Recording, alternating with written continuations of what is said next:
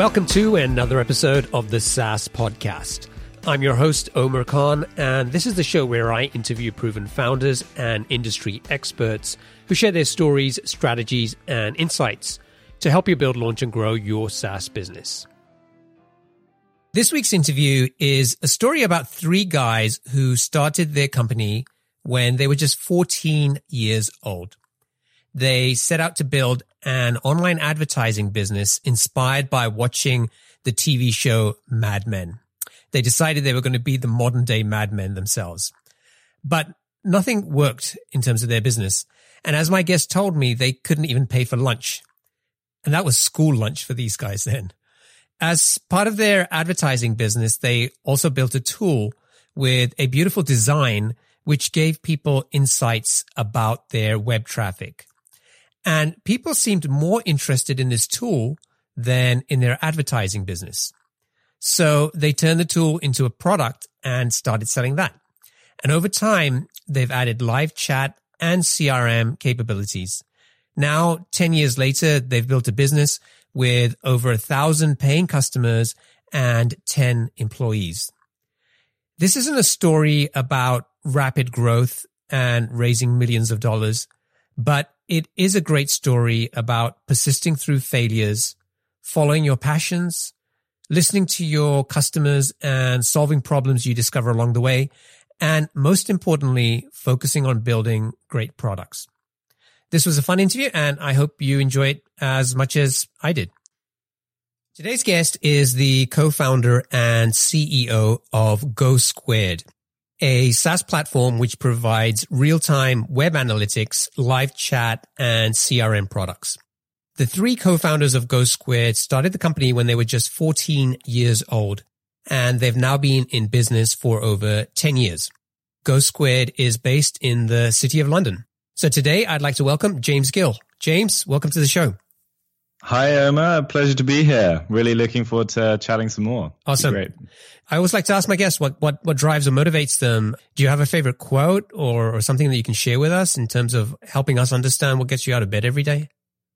Yeah, sure. I mean, as a team, like we're all incredibly obsessed about building a really nice product. We're all absolute nerds when it comes to design and product stuff. But I think, I actually, since I was a kid, I've had a quote on my wall, which I don't know who it's from, but it's something along the lines of some people dream of great accomplishments while others stay awake and do them. And it might sound a bit funny, but like, it's actually, you know, I have that on my bedroom wall. So every time I'm thinking about going to sleep at night, like I just think about that. And, you know, sometimes it's the thing that gets me up and like write something down in my notepad, or gets me opening my laptop and working on stuff at crazy o'clock in the evening. And that's sort of, been something I've looked at almost every day for years.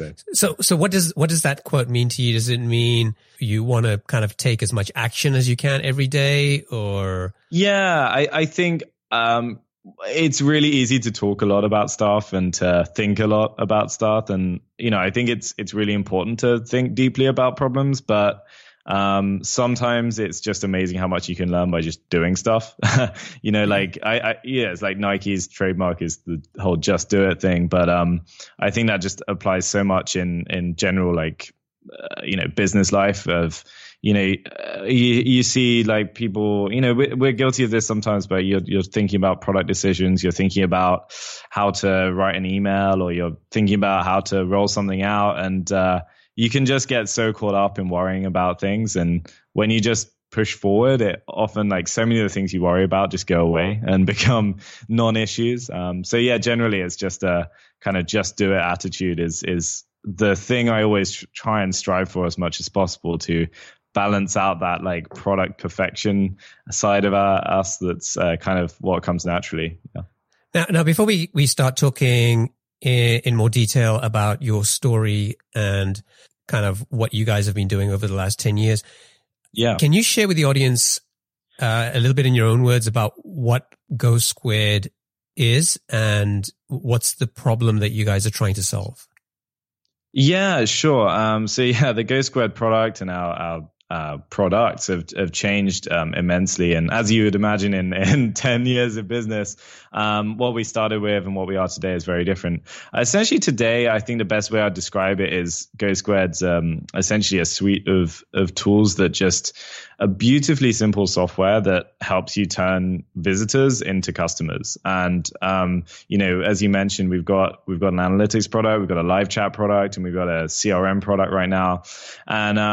And one of the things that what the heck, these guys make all this stuff, like how can they do any of that well, and how can they balance that all, like how do they figure out what to work on next? But I think one of the things we really found ourselves in our experience of sort of the tools out there is like you can find a few good tools out there, but sometimes one of the biggest pain points is connecting them all together and helping give like a really nice experience to your customers. And, you know, often, especially as teams grow, they you know, a customer ends up talking to someone on live chat who's different to someone in sales, who's different to someone in customer support.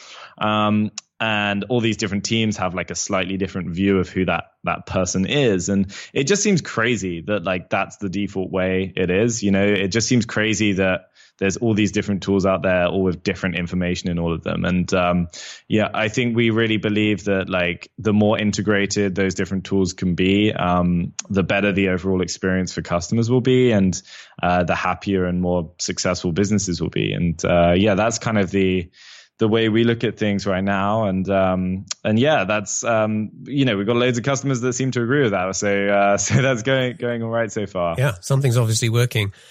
So. So you and your co-founders, so there's another James and Geoff. There is. There's a James, or otherwise known as JT, not Justin Timberlake. And there's a Geoff as well. Yeah.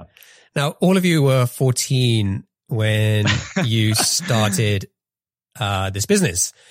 And and I know it was a very different business to what it is today, and a very different product or offering. So sure, yeah. Tell me a little bit about that. Let's just start with, why did you guys get into business? Yeah, because we were just so damn cool, right? No.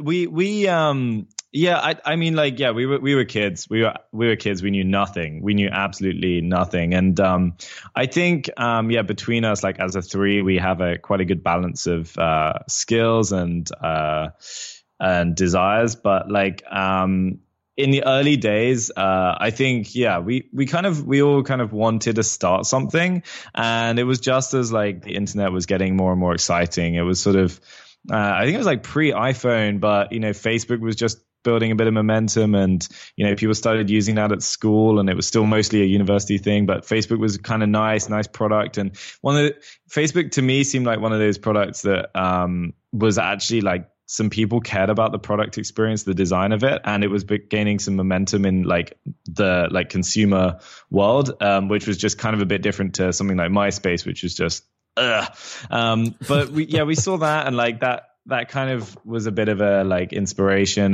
And it was actually the whole thing that kicked off GoSquared. We'd been doing a bit of like web design and stuff and just playing around before, but what really got us to like start something and vaguely call it a business was we saw this website called the Million Dollar Homepage. I don't know if you've ever come across that, but I remember that.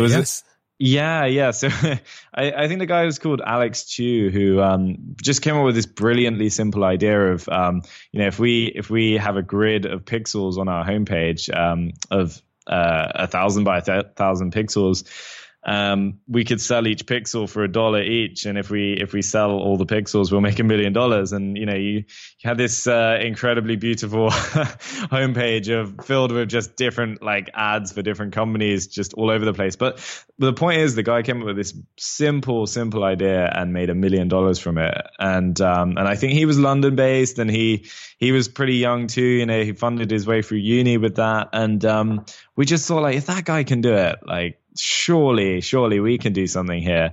And that was the original driver for starting GoSquared. And essentially it was really simple kind of interpretation of this $1 million pixel idea, which was, if we sell squares on our homepage rather than pixels, we'll sell a like recurring subscription and you can keep your ad on the site. And, you know, rather than being a few pixels, it was like a proper, was it 140 by 140 pixel square on the homepage.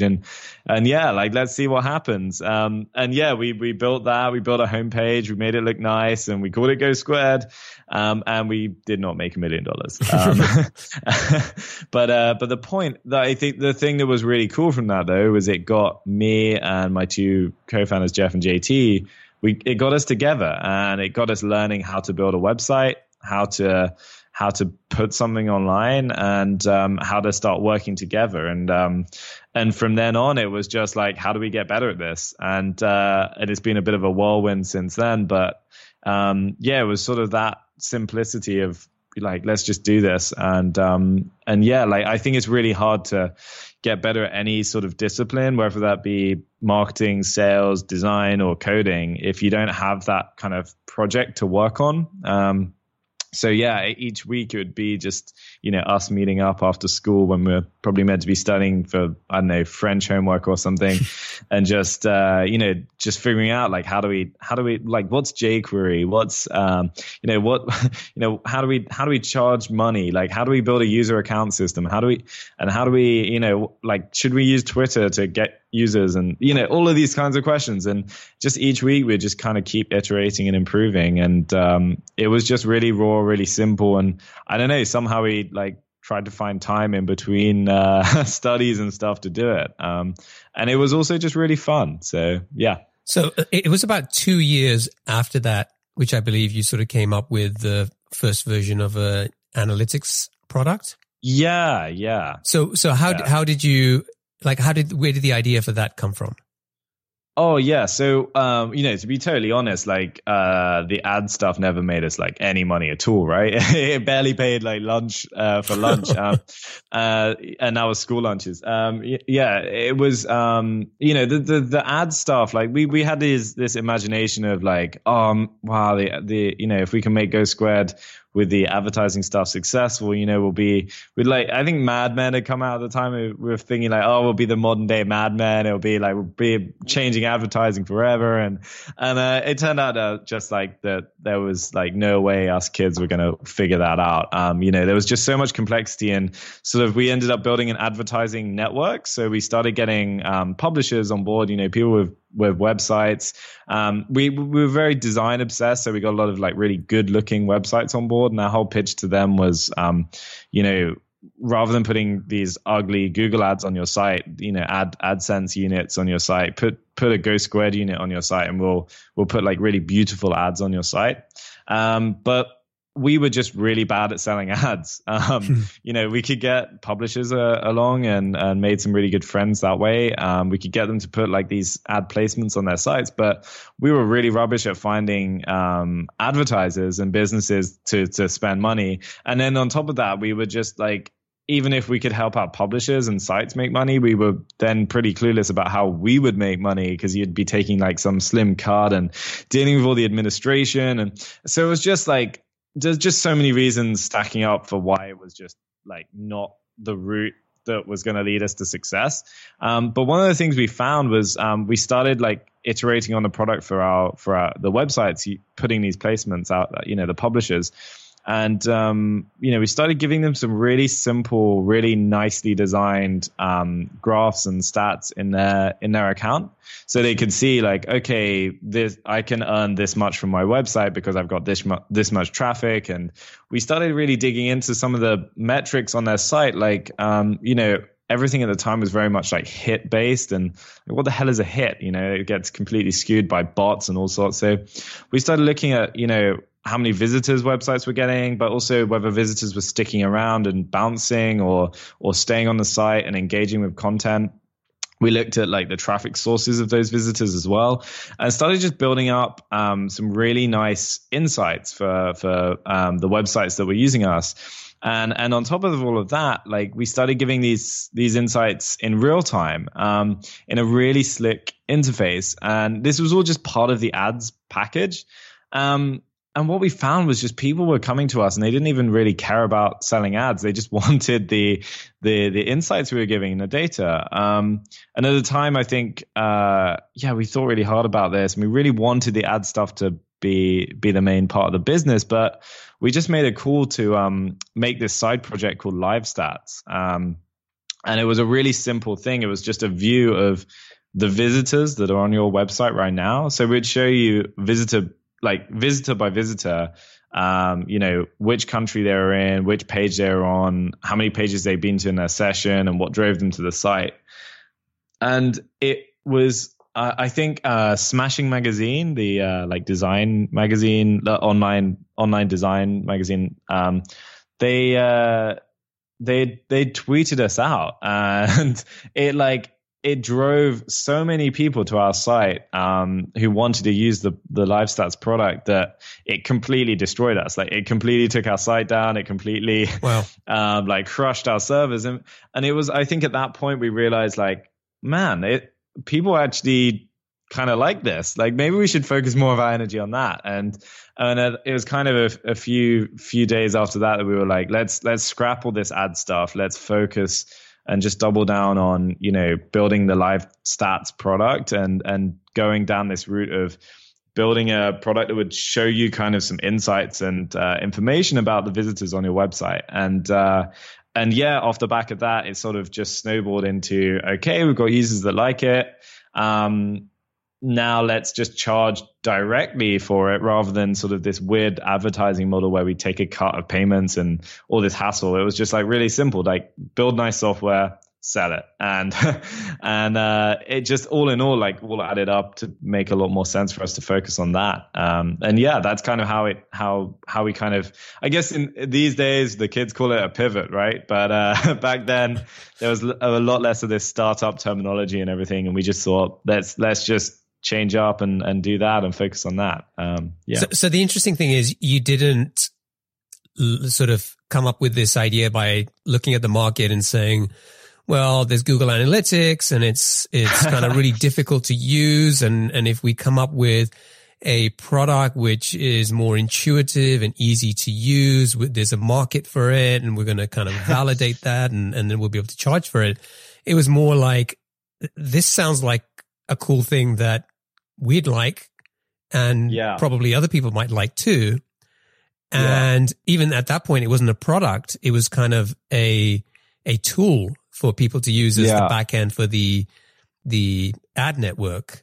And then the market started telling you, hey, we like the tool better than the ad network. Yeah, exactly that. I mean, to sort of say we had some strategic plan would be a total lie. We really stumbled into it. I must admit at the time, in particular myself, I was really I really wanted us to build an advertising business. It really took a lot of persuasion to say, let's not do ads. So kind of fast forward to today, tell me a little bit about the size of the business and kind of where you guys are. Yeah. So we, we've not taken the standard Silicon Valley approach of raise hundreds of millions and grow. We've always we've kept the team pretty small. We're still we're about 10 people today. Still primarily product focused team. I think a lot of people judge companies by their team size a bit too much, because we get a lot done with a small team. We get tremendous amounts done on product. And I think we move very quickly on product with the team we have, because I think we have 10 really awesome people rather than 100 mediocre people.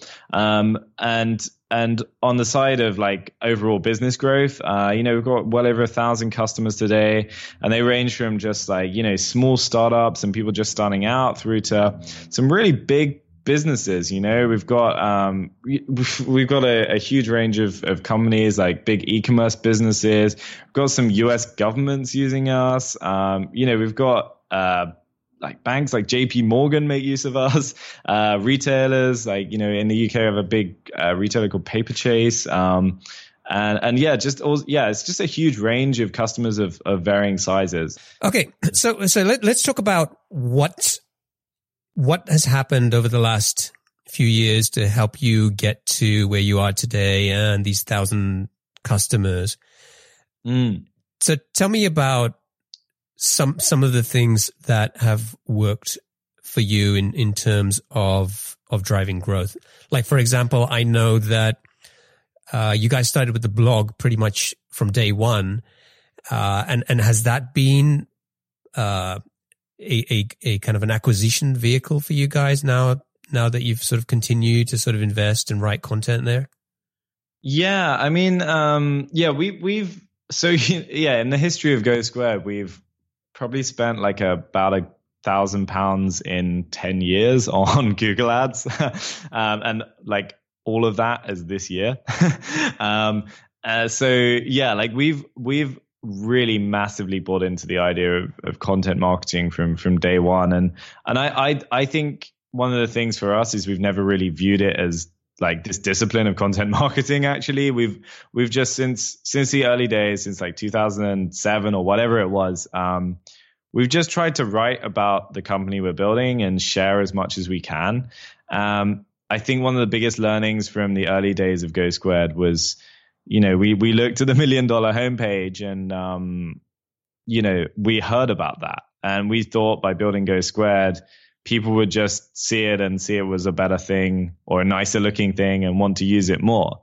But what we found the hard way was no one gave a damn because no one knew about it. And that was a really bitter pill to swallow. We were like, how on earth are we going to get people to come to us? We have no money to spend. We're just a bunch of kids. We can't buy we can't buy any ads online. We can't buy any newspaper ads. We don't know what to do. We did the only thing we could do, which was like kick up a free WordPress blog and write stuff. And we wrote, if you look back at like the first post on that blog that are still online, they were just all over the place. We sort of, one week we were a tech news blog, another week we were a startup blog, another week we were a design blog, another week we were an engineering blog, and it was just all over the place. But some of the things that really like made a big difference in terms of just sheer traffic and ultimately resulting in some signups and customers. We made a bunch of resources early on that were certainly not like strategically aligned. They were not, marketing focused or analytics focused. But they got our name out there. So, I was always obsessed with design and working on the UI design. So we'd make a load of UI components and like in Illustrator files, and we'd make a load of icons and just put them up on our blog as a free download. And no, like not even any lead capture or anything. We would just give them away. And this was back in the days of digg.com, digg.com, which was sort of the Reddit of the day. And these things just went crazy on there. I remember we hit like the homepage of Digg and it knocked our site over, and we had tremendous challenges, scaling to handle it. But, people were just like went mental. And I think we just built up a bit of momentum around this because we did that one week. And then another week we did HTML cheat sheets and CSS cheat sheets, JavaScript cheat sheets, and just everything we were learning, we'd just try and turn it into a resource and a piece of content. And I would say like compared to today, it was almost just like free, there's just so much opportunity to do that stuff, and just putting the effort in, you would almost be guaranteed traffic. There was a lot less sort of competition and fighting for who had the best content. It was just like, we really wanted to make good content, but just by putting it out there, people went crazy. So that stuff just drove a really early audience. And, a lot of them were designers, a lot of them were developers. And, often that was enough to get our name on their radar. And, people would start signing up for trials from that or telling their boss about us. We'd often go into like big offices and see our cheat sheets on the wall, there'd be web developers who would be, working on a website and then have a GoSquared cheat sheet on the wall. And it was just awesome. Part of the offset of that was, some people thought we were a company that made cheat sheets. But, other than that, like it got our name out there, and that was a big part of it. So it was just, I guess you could say it was like brand awareness or whatever. But yeah, we just did that, and mainly because it was free. It just required our time. And, we didn't really know how much our time was worth. We were pretty much still just messing about. So Yeah, that worked nicely. And then moving forward, we did a few more things. We've always had this really strong belief that content will pay back way more than any ads. If we put a lot of work into a piece of content, we want it to be around for weeks or months, sometimes in some cases years. And it may require that upfront work, but it can just pay off so much in the future. So a good example of that was we did a series of infographics, and a couple of the most popular ones were around the London 2012 Olympics. This was nothing to do with web analytics really, but we just showed off a bunch of data visualization stuff we'd been working on and hacking around with and integrated with a few APIs, and just the buzz around the Olympics, just saw these skyrocket, and a bunch of newspapers featured them, and to this day they still send hundreds and hundreds of visitors to the site. Every day that people come to those. Wow. and check them out, and yeah, it's just amazing. And so they've been a big thing. And then also another thing more relatively recently was we introduced a part of our site called Global Metrics. Essentially because we have this analytics information, we've got a bunch of, over 1,000 paying customers. We've got tens of thousands of websites that use the GoSquared platform, made up of, lots of smaller sites as well. So we've got this really interesting, broad understanding of the web at large and how people are using the web. So we sort of thought if we aggregate all of that and anonymize it and package it up, we've now got these real-time counters on the site under the global metrics section, just showing things what's the adoption of the latest version of iOS? What's the adoption of Android? How's the latest Mac OS version doing against the latest Windows version? And these are amazing because now we've got that core sort of technology there to do it. We can roll these out we'll just say one morning, okay, let's do a new metric. And, Apple's about to release a new version of iOS. Let's get a new metric up. And it takes maybe a couple of hours from one of the guys on the dev team. But the amount of inbound traffic and attention it gets, newspapers and journalists and everyone just, when they're writing stories about this, when they're writing stories about new releases and things, they just always need facts and figures. If we can be the provider of that at a very low cost for us, then that's great. The global metrics is just amazingly scalable, awareness machine that's really great. And often the people coming to that are interested in data. They're quite tech savvy. And yeah, we get a bunch of them, signing up for trials or becoming, joining our mailing list. And it's another great source of users for us. So there's been a section of things. Yeah. I was gonna say, didn't a Google outage actually help you guys get customers? Oh yeah, that was amazing. Yeah, it was a few years ago, but Google had I think it was a few minutes of downtime, maybe 10 minutes of downtime at most. And one of our, it was quite late in the evening here in London. And one of the engineers just saw it on the graphs. They just by chance were looking at the graphs and saw this massive drop and thought what have we done wrong? What have we done wrong?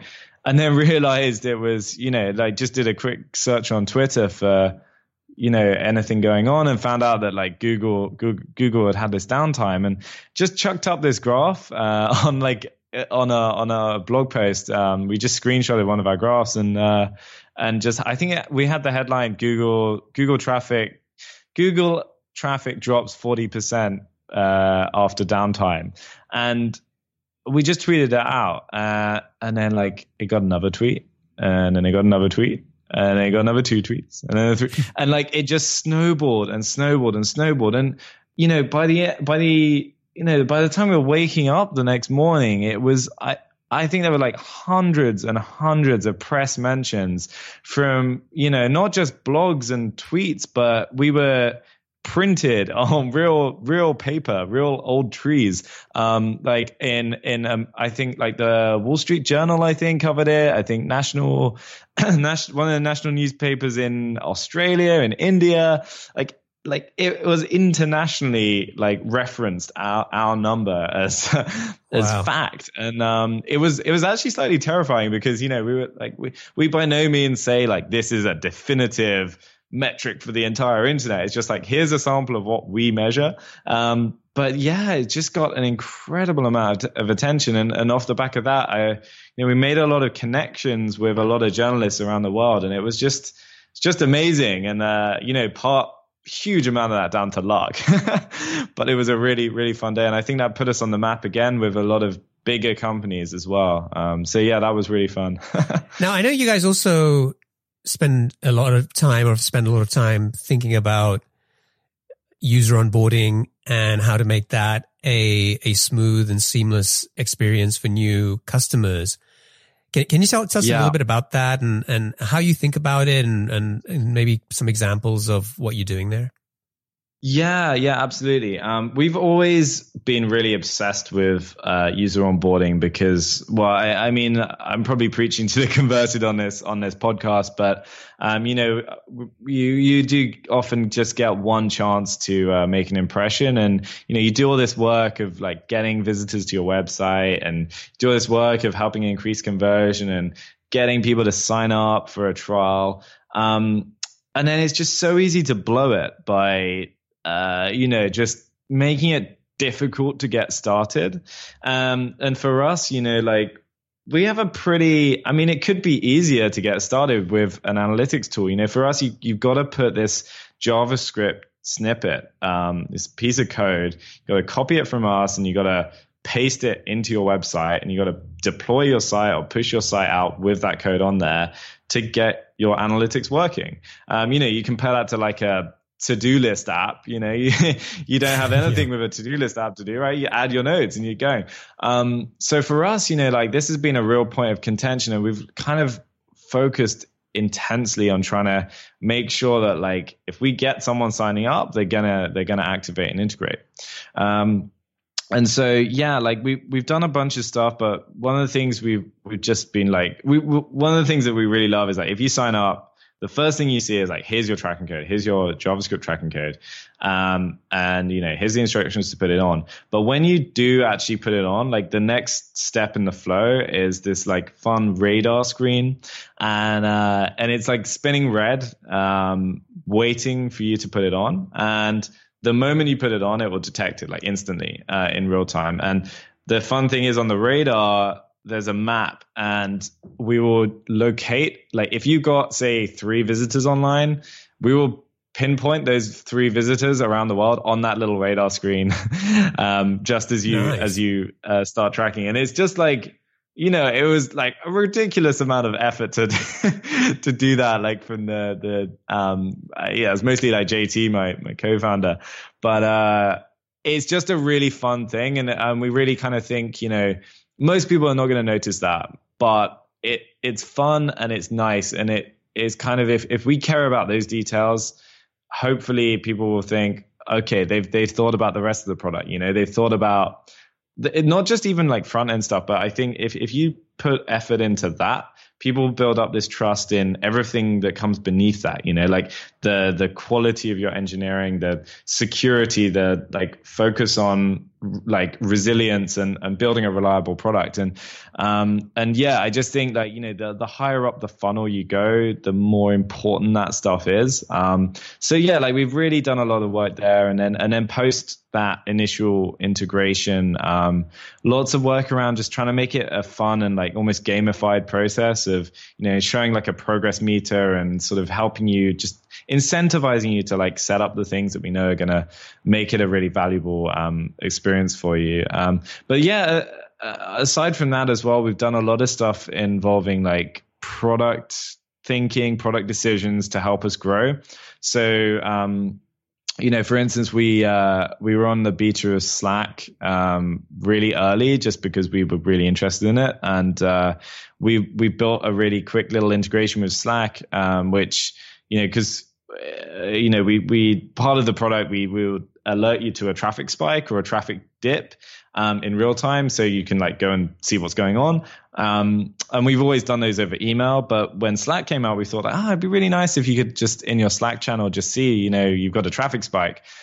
So we just built this quick little integration with Slack, and I think it was like one of the first sort of 10, 20 integrations with Slack, and you know, that was a really nice win and sent us a lot of like product focused techie people signing up for GoSquared. Another one was Panic Software.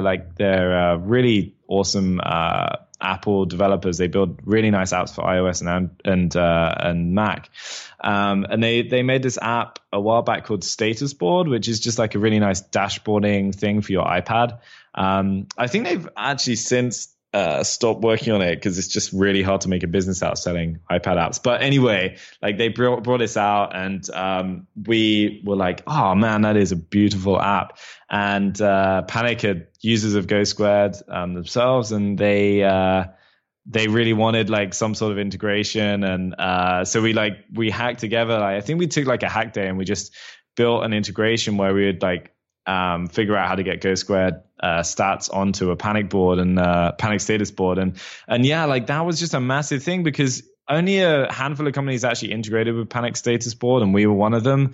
And that sent like, I honestly, like over 1,000, probably multiple thousands of users to us, to use us, which was really, really cool. So yeah, like just being, sometimes taking a bit of a gamble and like seeing an opportunity and jumping on it has really paid off on the product side. And some of the biggest, like most scalable wins on growth have come from like just getting the product stuff going, and yeah, really just building some cool stuff, building it quickly, jumping on it while it's hot. That's really paid off. Yeah. So I wasn't familiar with Panic Software. I just kind of pulled up their site here, and yeah, I mean they're the people behind Coda as well, the web editor. Coda, yeah, and they're actually not that far from me. I think they're based down in Portland, and so it's a few hours away. From here. They're Portland based. Yeah, I would love to get over to Portland at some point and go visit them, and I'll come see you too, Omer. Yeah, I hope so. So here's the deal, right? It's you don't have anybody dedicated on the team yet to think about growth. But you guys have clearly been trying and succeeding with a lot of different ways to grow the business, get the word out, find new customers.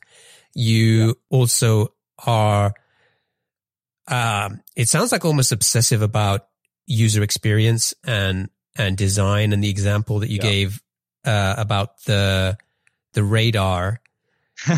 Which I think is really cool, by the way. And it reminded me of, many years ago, I used to work for Disney. And, do you remember, Who Framed Roger Rabbit?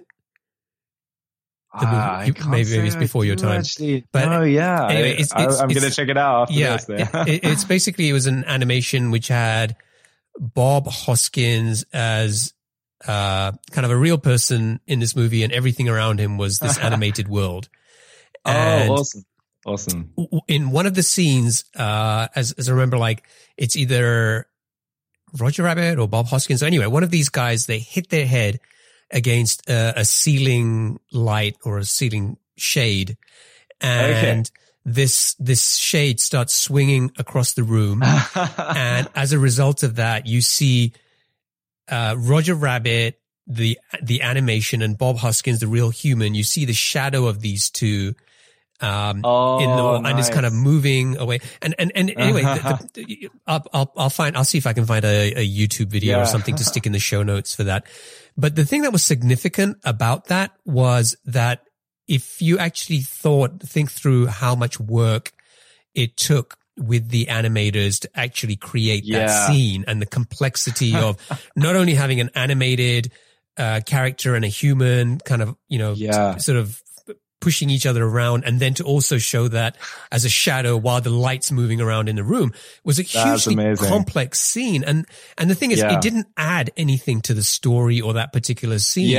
But it was just this thing about, I guess, the Disney way about kind of going to that sort of obsessive detail of trying to create this really great experience. And I think when you talked about the radar, it kind of instantly reminded me of that, and just saying, hey, there's no reason to do this. You're not going to get more customers because you have this cool radar, but it kind of creates a better experience. And I think it creates, more passionate customers and raving fans for your product because you make the extra effort to do things like that. And I know that one of the things that you guys do is a lot of your growth comes from referrals, and you don't have an affiliate program. And so people who are referring GoSquared to other people are doing it because they love the product, not because they're getting some kind of commission from it. And I think it kind of just reinforces what you guys are the sort of the things that you guys are doing around the user experience from my view anyway. But anyway, so where I was kind of getting to this was you're doing all this stuff with growth. You don't have the growth kind of dedicated people yet. You're kind of, doing all of these things around UX and design and trying to create a great experience. And you only have 10 people on the team.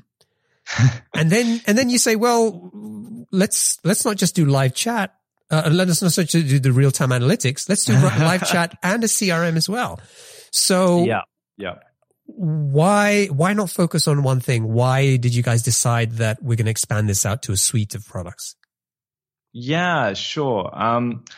So I actually think in many ways, like, there's lots of ways of thinking about this. And I think, you can really you can be very business focused approach and say this is the category we're in and we're going to take this much market share in this category.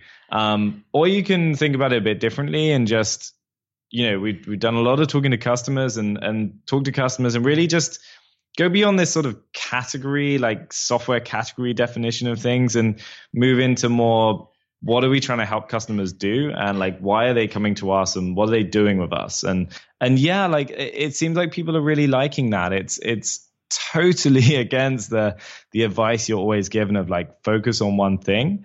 But I actually really take issue on that advice because, I think it's totally fine to focus on one thing, but what is how do you define that thing? Are you totally focused on one category of product? Okay, you can do that. But I think the way we see it is we're totally focused on one problem set, which is turning visitors into customers. And so we just build the stuff to help you do that. Yeah. Yeah. I think that's a very wise insight that you just shared there, that, how do you define that is a great question, because sure.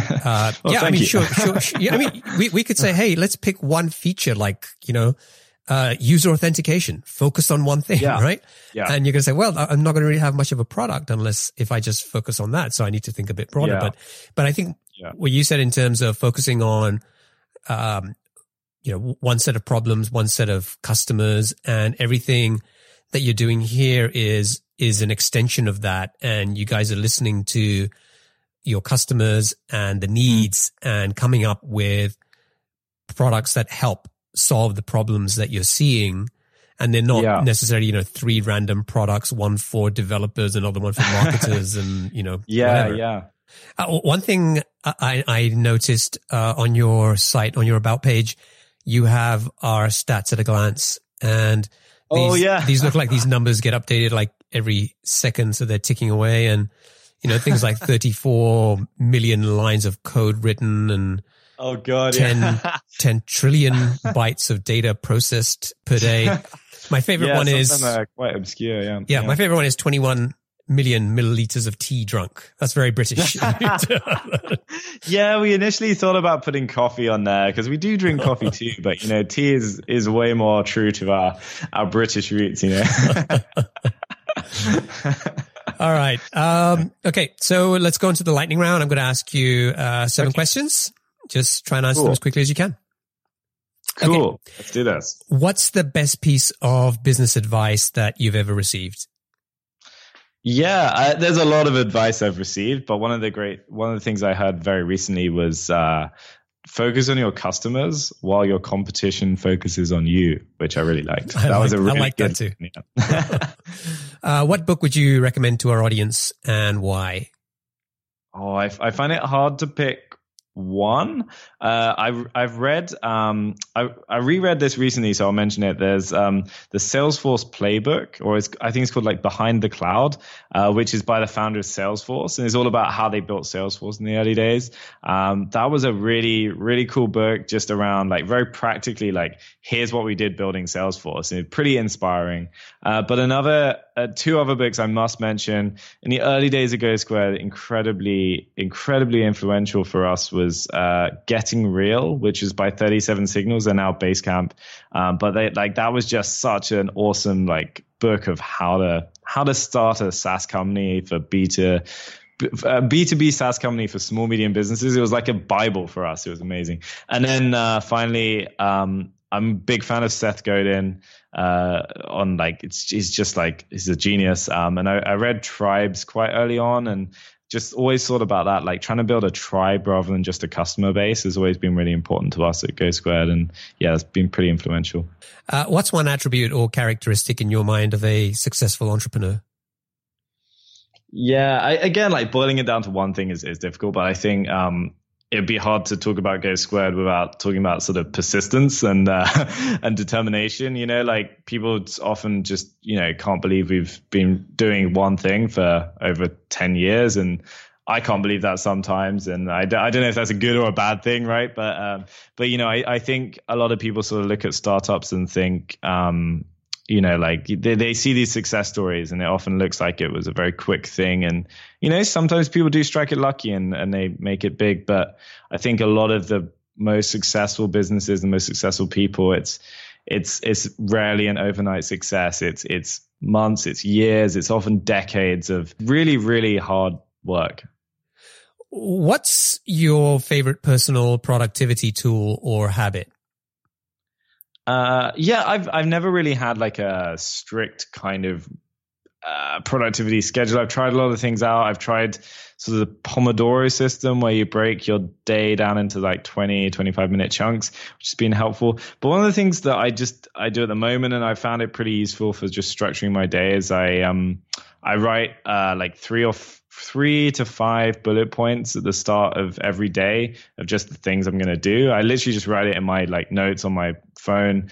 And I just try and make sure those things get done. And it's just a really simple structure. And I have one note file for every week. And I just have Monday, Tuesday, Wednesday, Thursday, Friday, written down in there. And yeah, it's just I reflect on those and I look back on the previous week and, it's just, if I've got more points on there than I have ticks, then I'm doing something wrong with how I'm prioritizing my time.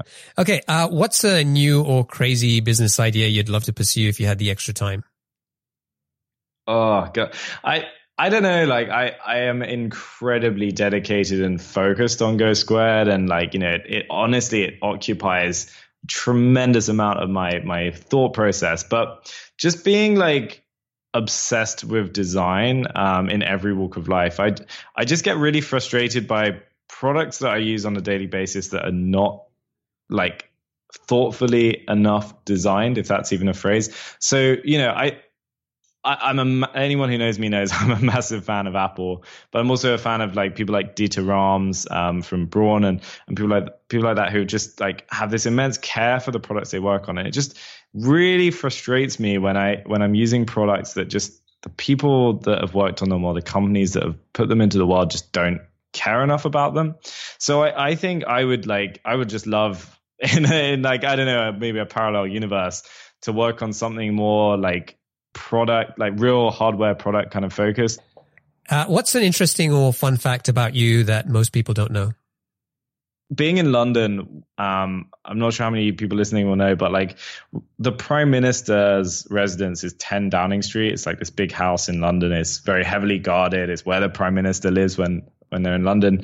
And early on when we were running GoSquared, we were privileged enough to get invited there to talk about like tech in London and how young people were getting started in tech. And it was just like this huge honor.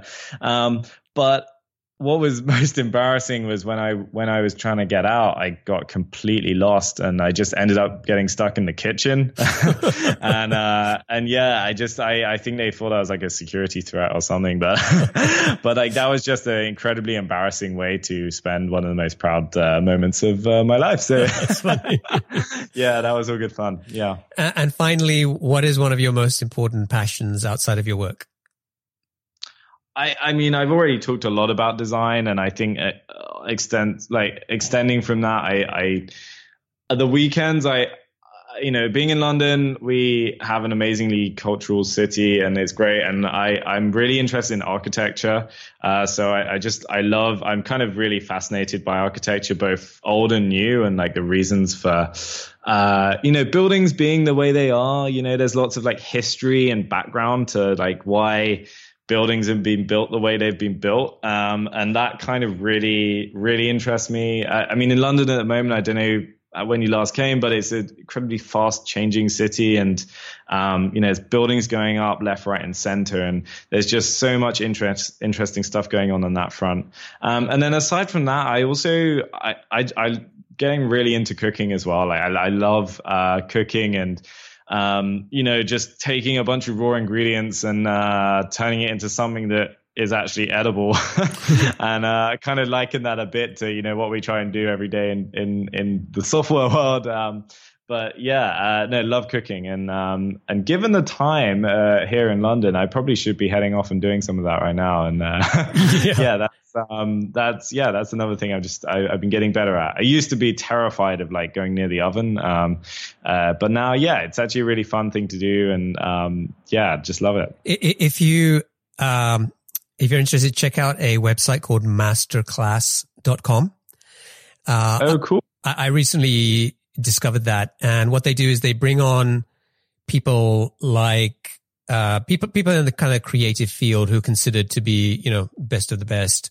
They had Kevin Spacey doing a masterclass on acting. And, amazing. Recently, they just launched one with Gordon Ramsay, which is a 4-hour class. I mean, it's about $90 to buy it.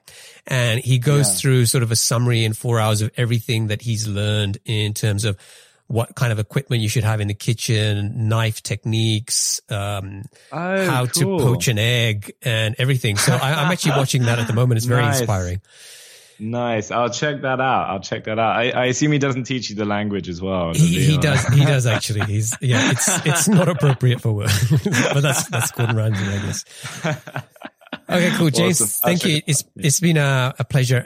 Thanks for making the time to do this. And I know it's late in London. So thank you, for, kind of being patient and sharing everything and sort of the story of GoSquared and the lessons that you guys have learned, along the way.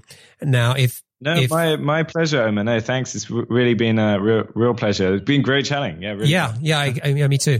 If people want to find out more about GoSquared, you can go to GoSquared.com and you can sign up for the product there. If folks want to get in touch with you, what's the best way for them to do that? Yeah, sure. Over email, I'm just james@GoSquared.com, which is the best way to get me on email. Please do email me. I try and get back to everyone as quick as I can.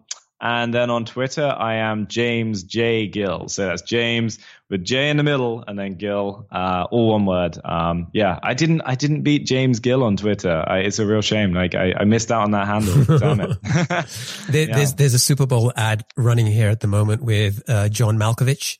I think it's a go. Oh yeah. I think it's a squared space.